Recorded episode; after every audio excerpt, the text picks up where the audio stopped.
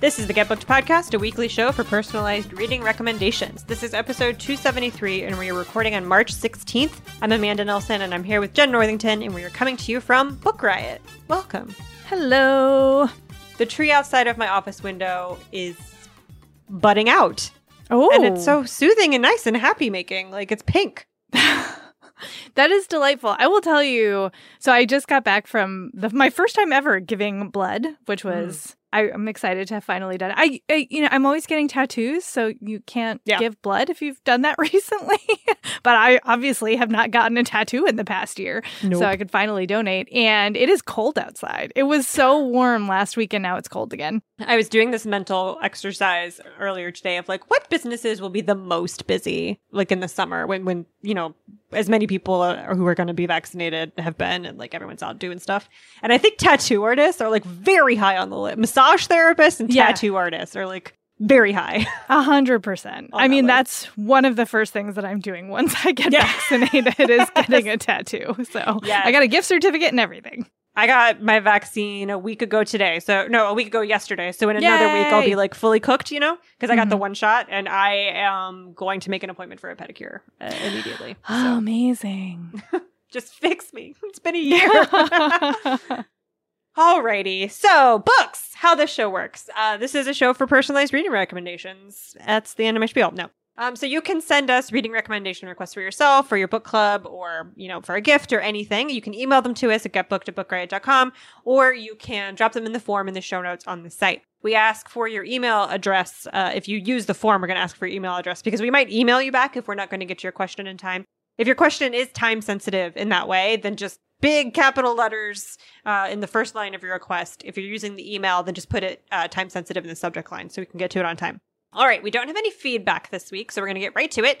Jen's going to read our first question, and away we will go. Yeah, our first question is from Brooke, and this is an extremely timely question.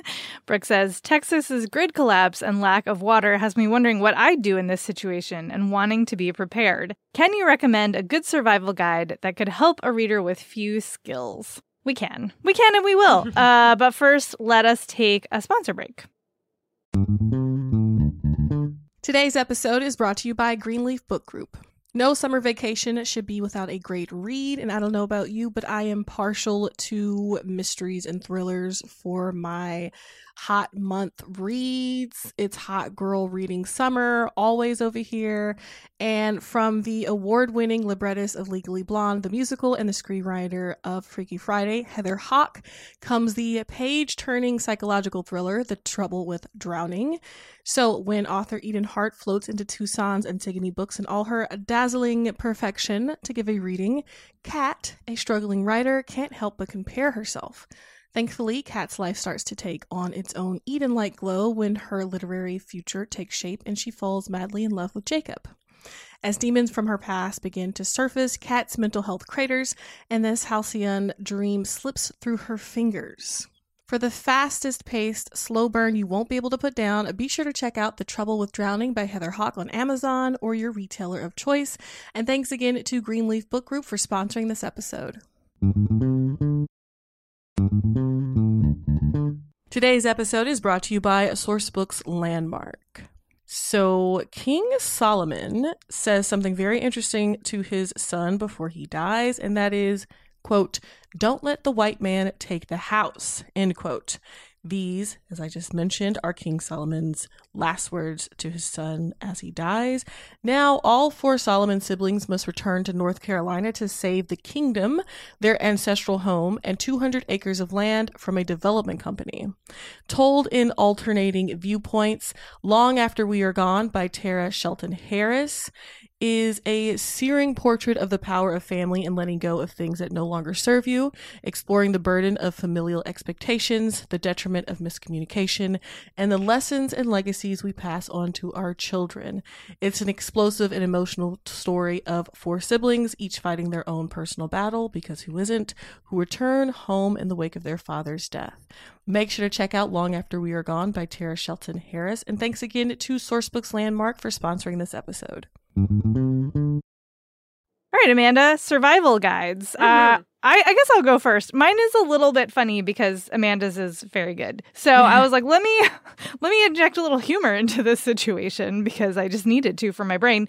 Uh, and so my pick is How to Invent Everything by Ryan North. The subtitle is A Survival Guide for the Stranded Time Traveler. This is a funky little book. It is the premise of this book is that you are in a time machine and it takes you back into the past and it breaks. So like how do you survive? And it's a little bit like novelly kind of storytelling, but it's also very much about like Yes, uh, first principles for science and engineering and art and math and civilization in general. And Ryan North is hilarious. He is, among many other things, a comic book writer who has worked on Squirrel Girl.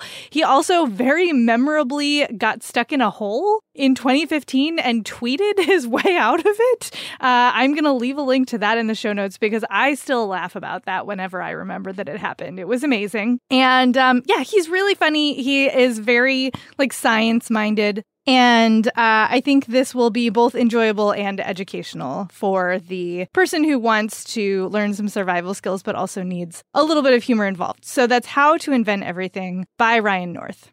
All right. I picked Just in Case How to Be Self Sufficient When the Unexpected Happens by Kathy Harrison. And I picked this one because it is prepper light, which I think is what you're asking for. Yeah. So this is not, you know, if you go out there and just like a Google in for survival manuals, what you're gonna get is people who want you to Dwight Schrute in your backyard in like really weird, weird ways. Uh, and that is, I think that's not what you're asking, and not what most people really need. So this is a guide to what to do if, for example, your electricity is off for several days because your town's grid has collapsed for reasons. There's like a pandemic chapter, um, fire escape. Um, you know, it's mostly natural disasters and things like that. And it's very, very practical. It's got supply lists that are totally reasonable and not about like, again, Dwight Schruting 14 million gallons of food that you're going to never eat in like a hole in your backyard, but also like how to deal with medications you might need, communicating with other members of your family. If you if you're like if you don't have electricity or your you, you know your phone battery is dead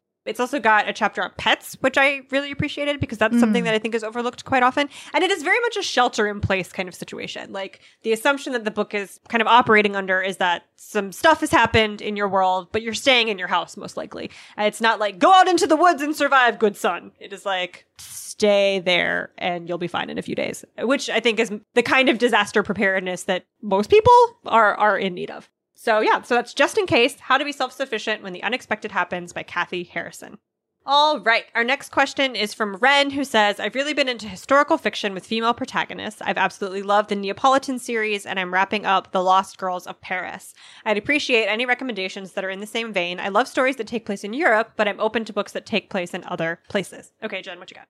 I am picking for you a book that I never get to recommend, so thank you for this question. It's Victoire, My Mother's Mother by Maryse Condé, and it's translated by Richard Philcox. And this is a super interesting book. So it's I took you at your word when you said outside of Europe was okay for you and this takes place in the French Antilles and Condé's grandmother was a white-skinned mestiza woman who worked as a cook for a family of white Creoles in the Antilles. And she, you know, Condé who is, you know, Guadeloupean and is, you know, darker is thinking about like yeah, what was this woman like? What did she live through? And she basically wrote a novel reimagining what her grandmother's life was like based on the facts that she did have about it. And also, like, how this woman, her grandmother, raised her own mother, who is like, you know, a very militant activist type person. Uh, so it's a really interesting read. It's got a little bit of like a thinky, dreamy feel to it. And uh, since you referenced the Neapolitan series, I feel like you're on board for like a thinky series. So that's one of the reasons I picked it for you. But this just was so fascinating, especially because this is an area of the world that I know very little about.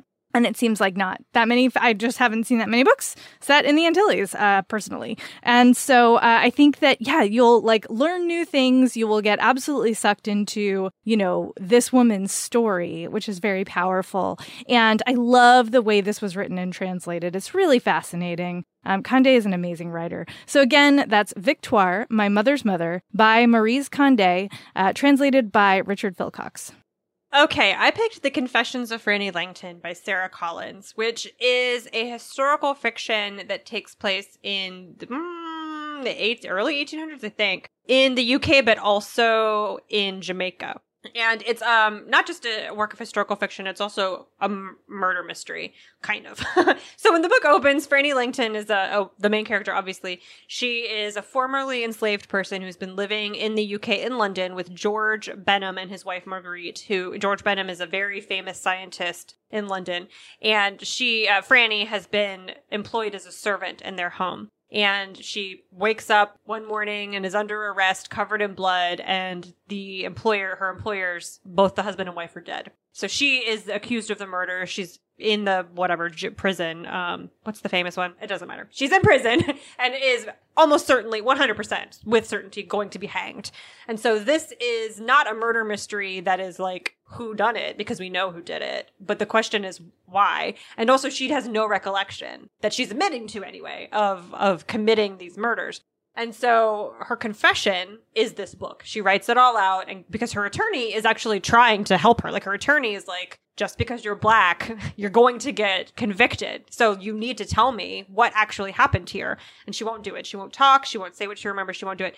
And so she writes this out to give to him kind of is like a well i recognize that you tried but i'm not changing my tune here uh, knowing that it's going to set that she's going to end up in the gallows. And so you get her whole backstory. She was born into slavery in jamaica and uh, trigger warnings for slavery. This is a brutal brutal brutal book okay? So she's born enslaved in jamaica and ends up the man who is enslaving her is also kind of an amateur scientist. He considers himself a scientist but it's like eugenics and just horrible, horrible stuff. And she, because she can read, is forced to be his assistant in his like experiments that include some of the enslaved people on the plantation. So she's super traumatized by all of that. Eventually he takes her to the UK to meet some of his science friends and leaves her with these people who she ends up employed with.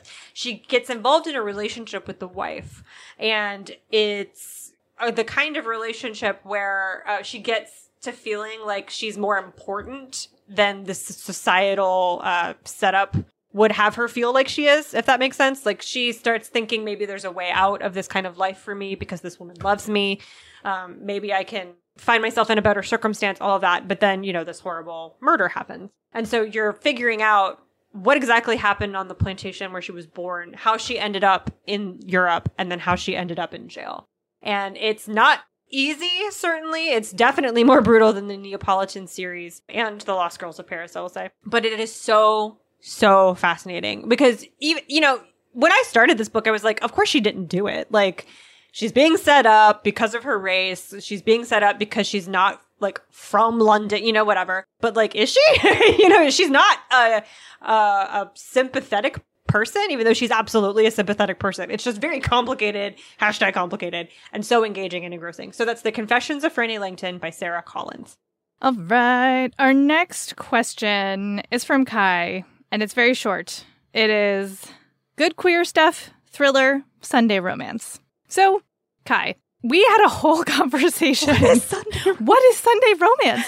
we, I, my interpretation of this is romance that one would read on a Sunday, just like an easy breezy sort of romance, so like romantic, you know, comedies maybe. But that's just me guessing. And we googled, right, Amanda? Like we asked Oh, yeah. around. Yeah, uh, yeah. I asked her, like the hosts of our romance podcast, like, what is this? Nobody knew. So if if this is a subgenre that like we have just somehow completely missed, someone please tell us. uh, but um, this is like a wide open question, which is perfectly fine by us. so uh, what I picked was a good queer thriller that has a romance in it. So it touches. It's definitely not like easy breezy though. I picked The Outside by Ada Hoffman which does come with a content warning for self harm. And this is like a sci fi sort of queer Lovecraftian uh murdery mystery thing. It's really interesting and really really strange. The main character, Yasira Shien, is a scientist and she has developed this like fancy new energy drive that will hopefully change, you know, the future of humanity for the better. But the problem is is that this version of, you know, the universe is ruled by sentient AI, like artificial intelligence, who are basically gods. I mean, they are referred to as gods, they are worshipped as gods, they have like angel cyborgs. It's really intense. And they don't want humanity to have fancy technology. Like, they would much prefer that humanity relies on them entirely for all their tech needs and like keeps them at a level of tech advancement. And Yasira, who is like very driven, she's also autistic and she's like extremely focused. Like she doesn't think that she's being heretical, but they decide that she is. And also, something goes horribly wrong the first time they turn on the drive. And so she's basically like, well, now the gods are going to kill me. But instead, they kidnap her girlfriend and they're like, you're going to do this thing for us. We're going to send you on this weird mission to like hunt down this other heretic scientist. And like, if you ever want to see your girlfriend again, you know, you have to do this mission for us. And she's just like, this is the worst. Like, this is absolutely the worst. It's horrible. Um, but it's so good. It's such a page turner. Like I was so sucked in. I was like, what is going to happen next? It's absolutely a thriller in that sense. And the world building is so interesting and strange and fresh like it's just not like anything else that i've read and i really loved the characters it is it is just yeah it's it's really good uh, so again that's the outside by ada hoffman yeah, again, what is this? Like, can you email us, please? Yes. If you hear this, Kai, please email us with the definition of what you were looking for. Because if I know what it is, I will happily recommend something in that genre, but I don't know what the genre is. okay, so I just went with good queer stuff and thriller, the like first part of that. And I picked The Dime by Kathleen Kent, which is the first book in the Betty Rhyzyk mystery series. And this takes place in Dallas, Texas. Betty is a cop from New York, from Brooklyn, and she comes from a family of cops, like a long, you know, long line. Her brother, her uncle, her dad, all cops. And so she moves to she moves to Dallas to be with her girlfriend, who is a physician and has gotten a job in Texas, and also because her girlfriend's mother, I think, is in poor health. Anyway, so they you know relocate. And it's a big change. Texas is like definitely a character in this book. There's a whole bunch of scenes with longhorn cattle that like what? Texas is a whole it's a whole thing. Um and so she gets there and it, you know, has to be the like very tall redheaded female police officer, the only one of any of those things, uh, you know, on the force. And is dealing with all kinds of like being ragged on for lots of different stuff. Um, for being a woman for being a redhead for being polish. Like she's just a, a whole enigma to, to her new coworkers. And when the book opens she is working a drug case that goes kind of awry and ends up being a lot more violent than she was expecting. Um, and it, you know, it, it, well, I don't want to get too much. It just kind of falls apart, and then the case evolves into more and more violence, and and she starts being stalked personally by somebody who's obviously tied to the case. And when I picked this book up, I think I've said this. I say this every time I recommend this book, but I was very prepared for like white lady cop against brown drug dealers because it takes place in Texas and like when it opens it is very much like a cartel kind of situation. And I nah, I don't know. Like I don't know. But it goes completely the opposite direction. Like 180 from that content to something entirely different. It is not what you were expecting if that's the thing that you're expecting just looking at the cover, which I absolutely was. And the actual crime and the actual criminals are are just it's just jaw dropping that she takes you that Kathleen Kent takes you down this what feels like a very familiar like police procedural brown people are the enemy you know kind of path and then when you start to get like oh I see what you're doing and I'm not here for it just turns completely left and takes you to an entirely different bananas place that I like so loved it's a total roller coaster so that is The Dime by Kathleen Kent. Also, her relationship with her girlfriend is amazing. Okay, our next question is from Holly, who says, I'm looking for recommendations for my book club. The age ranges from 15 to mid 70s. So I need recommendations that are appropriate for a younger audience, but will still keep the older members interested. Books we've already read include The Book Thief, The Joy Luck Club, Water for Elephants, The Chilbury Ladies Choir, I Know Why the Caged Bird Sings, and Frankly in Love. My group tends to prefer historical fiction, but are open to other genres. All right, Jen, what you got? First of all, I want to like go to this book club. What a cool book club! Mid- yeah, that's fascinating. I mean, I have run public book clubs for bookstores, and I think the biggest age range we ever got was like 23 to maybe 55. Like, I just Mm. can't. I mean, that's just amazing. So, kudos to you. Okay, so my pick for you is it's sort of it's it's a lot of different things. Uh, After literal years of hearing Amanda talk about this book, I finally read The Talented Ribkins by Ladee Hubbard, and I am recommending this because I feel like there is so much here, particularly because one of the protagonists is 72 and the other one is a teenager. So like there is somebody for all of your book club members to identify with. And the story is so good. It is a road trip novel. The main character, Johnny Ribkins, who is 72, is like a like a con artist kind of dude and he's very like small time and you would think at this point in his life he's retired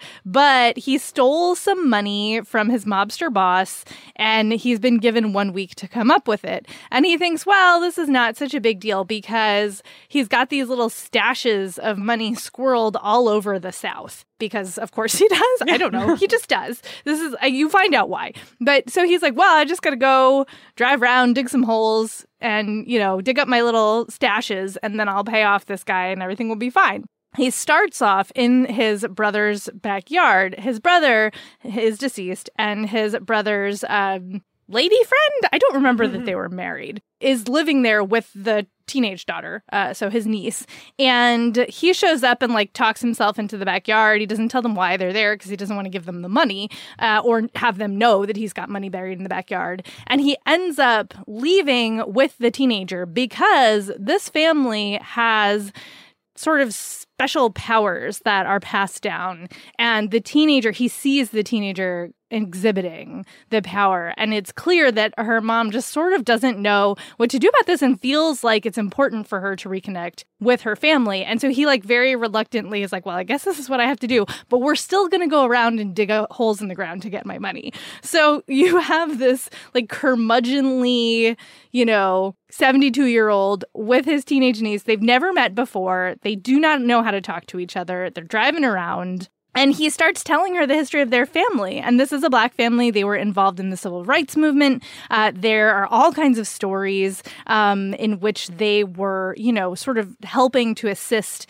you know, the freedom riders and all of these things from the sidelines or from behind the scenes rather but it all fell apart kind of dramatically. And as he's telling the story to his niece you sort of find out how it all happened. And it's just so good. There's so mm-hmm. much to talk about here. The characters are fantastic. I feel like this is the perfect book club book especially for such a broad range of folks. Uh, so yeah i think i think your group will really enjoy it and have a lot to dig into. So again that's the talented ribkins by ladee hubbard.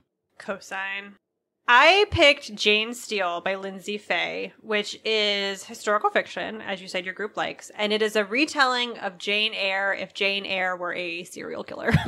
and I think that the first part of that statement will appeal to the mid 70s members of your group, and the last part will appeal to the teenagers. The whole thing appealed to me, so here we go. I loved it so much.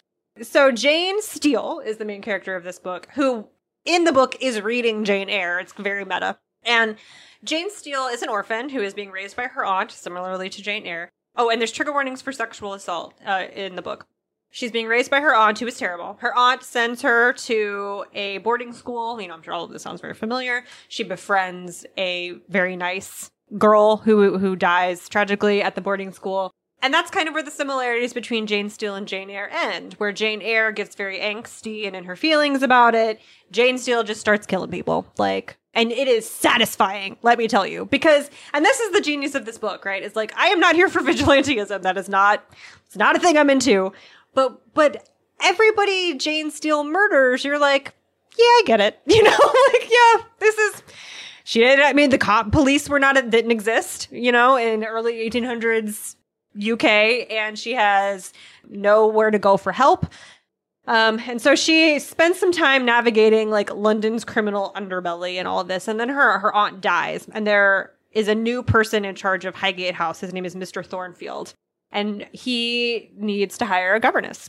So Jane hides her identity, goes to Highgate, which was her aunt's house, to work as a governess for Mr. Thornfield, so that she can find out like if he's stolen this house from her. Like, did her aunt leave her this estate uh, in reality? Like, is she the rightful heir? Uh, and while she's there, um, trying to figure that out, her and Mr. Thornfield develop romantic interest in each other. But of course, you know, she's a serial killer. So like, how much of myself can I reveal to this person? But it's not serial killing. And it's not, she's not Dexter, right? Like she's not out here mm. with this deep need to do harm to people. She's not a sociopath. She just is cornered a lot and has, and that her, her reaction is to be violent in response to being cornered. And it's not just being emotionally cornered, like she is physically cornered more than once in the book and she responds by like stabbing you instead of crying or running or you know what whatever. So it's not it's a when I say she's a serial killer, she is. She's killed more than one person in the book, but it's also like not what I think we think of when we hear that term. So there's a lot to unpack here, um, because it is comic. Like it's it's not a satire, but it is a gothic retelling. She's a she's a smart aleck. Um, so there's a lot of really funny moments. Again, you're kind of like, well, that was justified, you know, when you turn the page after she kills a guy who tries to assault her, because it's not like she can call the police because there aren't police. You know, so like there's a lot of conversation fodder, and it's about a topic that I mean, you don't mention the gender of your book club, but book clubs are almost always women, right? So I feel like this kind of topic will have a lot of conversation fodder for any member of a book club, no matter their age. So yeah, so that's Jane Steele by Lyndsay Faye. And we are going to take a break for our next sponsor. Today's episode is brought to you by Disney Books. Do y'all like Caribbean mythology? What's more, a thriller inspired by Caribbean mythology? If you do, I got something for you. A must read thriller that draws from the darkest corners of Caribbean mythology from acclaimed author Sarah Dass, who crafts a chilling tale of magic, murder, and how far we'll go to protect what's ours. It's perfect for fans of Angeline Boulley and Tiffany D. Jackson. So, unlike other people on the small island of St. Virgil, Selena da Silva does not believe in magic. She has a logical mind. She likes botany. She wants to study pharmacology. But then her mother gets sick and she's tethered to the island and she has to make money. So, what does she do? She cons a couple gullible tourists with these useless talismans and phony protection rituals. But then one of the tourists ends up dead and at the center of a strange string of murders. And the truth Selena has been denying can no longer be avoided. There is evil lurking in the forest that surrounds St. Virgil. And to find out what that evil is, make sure to pick up It Waits in the Forest by Sarah Dass. And thanks again to Disney Books for sponsoring this episode. Today's episode is brought to you by Flatiron Books, publisher of 888 Love and the Divine Burden of Numbers by Abraham Chang. So, this is an interesting love story. It's great for fans of Tomorrow and Tomorrow and Tomorrow and High Fidelity. It's set in the mid 90s at NYU, and it follows young Wang, who has gotten the advice of love through Chinese numerology from his uncle. So, he believes that he will have seven great loves in his life. And then he meets Irena in 95. And she's like the best. She's brilliant, charismatic, quick witted, funny. They fall in love. But the thing is, she's number six. So if he is to have seven great loves, does that mean his time with Irena is going to come to an end? So this is a love letter to Western pop culture, Eastern traditions, and being a first generation New Yorker. Make sure to check it out. And thanks again to Flatiron Books, publisher of 888 Love and the Divine Burden of Numbers by Abraham Chang for sponsoring this episode. All right. Next question is from Michael, who says, I could use a good recommendation for an adventure slash history series that I can listen to on my commute to and from work. In my head, I'm thinking of an Uncharted like series. Super high quality, masterful prose, and themes and motifs at the wazoo are not necessary for this. I have read all the Dan Brown books. I'm so far loving Steve Berry's Cotton Malone series. I haven't started James Rollins's Sigma Force or Preston Child's Pendergast series, but those are on my TBR. And I wasn't a big fan of Clive Cussler's Dirk Pitt, but I love the concept. I was wondering if you folks would have any good series recommendations along those lines that may have flown under my radar. It's a plus if the series has a good audiobook narrator, and it's a plus plus if the series is an ongoing franchise. yes, we can help with this. I picked the Jaya Jones series by Gigi Pandian, which are all on audio, and there are a whole bunch of them. the first one is called Artifact, and oh, I should say I have not pre screened the audio for you. I don't absorb audiobooks, so I don't know if you will like the narrator or not, but it's at least worth a try and it's great. Uh, Jaya Jones is a historian, and she is extremely sassy and very independent and very uh how do I want to say this? I don't know. She's very interesting. She's sort of like whimsical in an interesting way. But anyway, she gets a package uh, in this first book. It contains a jewel encrusted artifact from India sent to her by an ex who she believes is dead. He, she mm. saw, like, she heard, and like it was in the papers and everything, that he died in an accident in the Highlands of Scotland. And on the same day that he was, he died, he sent her this package. So she's like, what on earth? And she starts researching it. And then her apartment gets broken into, and people are being very mysterious and weird. And she has to go to London and then to, you know, Scotland. And she ends up working with this guy who's like maybe suspicious motives maybe not like who knows? Uh, there's a lot of twists and turns and really fun interesting history stuff in here that i really enjoyed. And yeah jai is a very entertaining main character. And it's also super refreshing to have a woman of color be like the adventurer in this situation. We don't get many of those. You know, like we're lucky if we get a Lara Croft, uh, much less a Jaya Jones. So it's a really sort of different twist on it, and I think you might enjoy them quite a bit. So again, that's Artifact, which is the first book in the Jaya Jones Treasure Hunt mystery series by Gigi Pandian. All right. So you're like conspiracy theory historical kind of stuff is what most I had to Google a lot of these series that you mentioned because I hadn't heard of some of them. But of course I know who Dan Brown is and the Pendergast series, and so that's that's what all of these have in common for uh, listeners out there who maybe don't know what the through line is here. So I picked the Templar series by Raymond Khoury. The first book in the series is called The Last Templar, and there are five. So and they're chunky, so plenty for you to get into here. And this is like Dan Brown 2.0, right?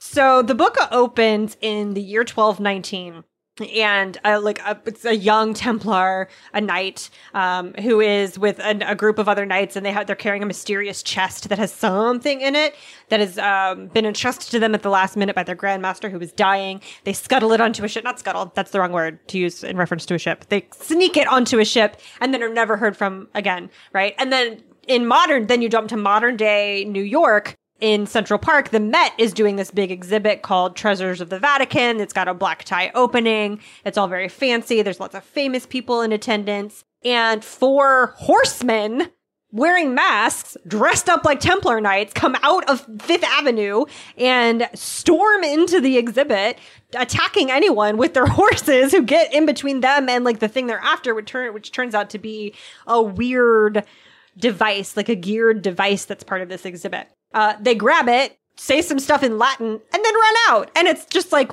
what? Did we just get attacked by Templars? Like, what is happening? And so Tess Chaikin is one of the main characters. She is an archaeologist. She is at this gala because it's part of her job. She watches this happen and is just terrified. And then Sean Reilly is the other main character. He is an anti terrorist specialist in the FBI, who, of course, gets immediately involved in the case because the FBI is like, this was obviously a bizarre terrorist attack. So Sean and Tess team up to figure out what they were after, like the th- what the, what is the deal with like this thing that they've stolen? Who are they? Are they time travelers? Like what is going on here? Um, and they have to like then they end up you know doing this really deep dive into like the Crusades and the history of the Knights Templar and there are murderers. They cross a bunch of different continents. It's just very you know big Dan Brown energy. Just a little bit maybe I don't know. I love Dan Brown, so I'm not saying anything bad about Dan Brown because those are some engaging books. It's like maybe a little elevated Dan Brown. I don't know. I'm making a weird. I'm making like a weird hand gesture that you can't see.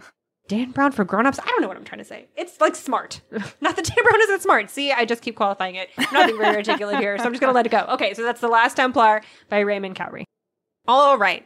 Our next question is from Erica, who says, I'm looking for a book set in Australia that will give me the same kind of warm fuzzies I got from reading books like The Switch, The Bookish Life of Nina Hill, or watching programs like The Great British Baking Show, Izzy's Koala World, or Nadia's Time to Eat. I am open to any genre. All right, Jenn. All right. I, first of all, I feel you on this vibe, like extremely. But I don't have that much uh, Australian fuzzy lit in my repertoire. But I do have a good friend who reads all the time who lives in Australia, Karen. And so I checked in with her about this, and she recommended a book that I cannot wait to get my library hold on, in on. Uh, it's called The Helpline. It's by Katherine Collette, and it is about a young woman named Germaine who is not good with people. She is good at numbers but she is having trouble finding jobs for senior mathematicians. And so instead, she ends up getting a job through her cousin on the Senior Citizens Helpline, which is like not extremely what she wants to do at all. But there is a secret project involving troublemakers at the Senior Citizen Center. They have a feud with the golf club. Like, eh, there's all of this small town drama, and it just sounds so fun. And Karen said it had extremely the vibe that you are looking for. And like, I love me like a small town, like senior citizen troublemakers in a feud with the golf club. Like, I absolutely mm. want to hear more about that, especially if you have a curmudgeonly narrator, which it sounds like Germaine is. So, again, that is The Helpline by Katherine Collette. All right. I picked a children like a middle grade fantasy that's super super fun. It's called The Grandest Bookshop in the World by Amelia Mellor and it takes place in 1893 in Melbourne at Cole's Book Arcade, which is like a bookstore meets sweet shop meets aquarium meets a lot of a lot of different things and is based on a real place that existed in Melbourne and based on a real family that owned it and ran it. The difference is the magic, right? Like that literal magic. I don't think that was happening, but maybe it was. Who knows? So Pearl and Valley are the kids in this book, and they find out that their dad, who they call Pa, has made a deal with a very devilish figure because their sister Ruby has recently died of, I think it was scarlet fever. And he has made a deal that he will give up the bookstore to this devilish figure, whose name I think is Magnus in the book. Um, in exchange for having his daughter brought back to him. And so what they don't realize is that their father's like life force he's like magically linked to this bookstore and so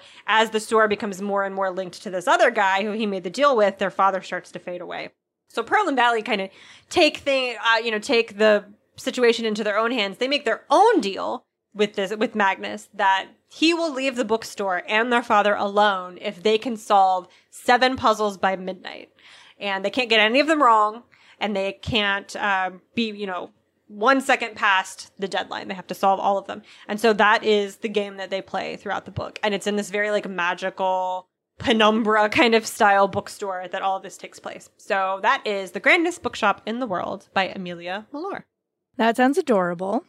All right, let's see. Uh, we have our last question is from Fangirl, who says, I know I'm extremely late to the game, but I finally got around to watching the TV series Survivor, and I'm absolutely infatuated with it all.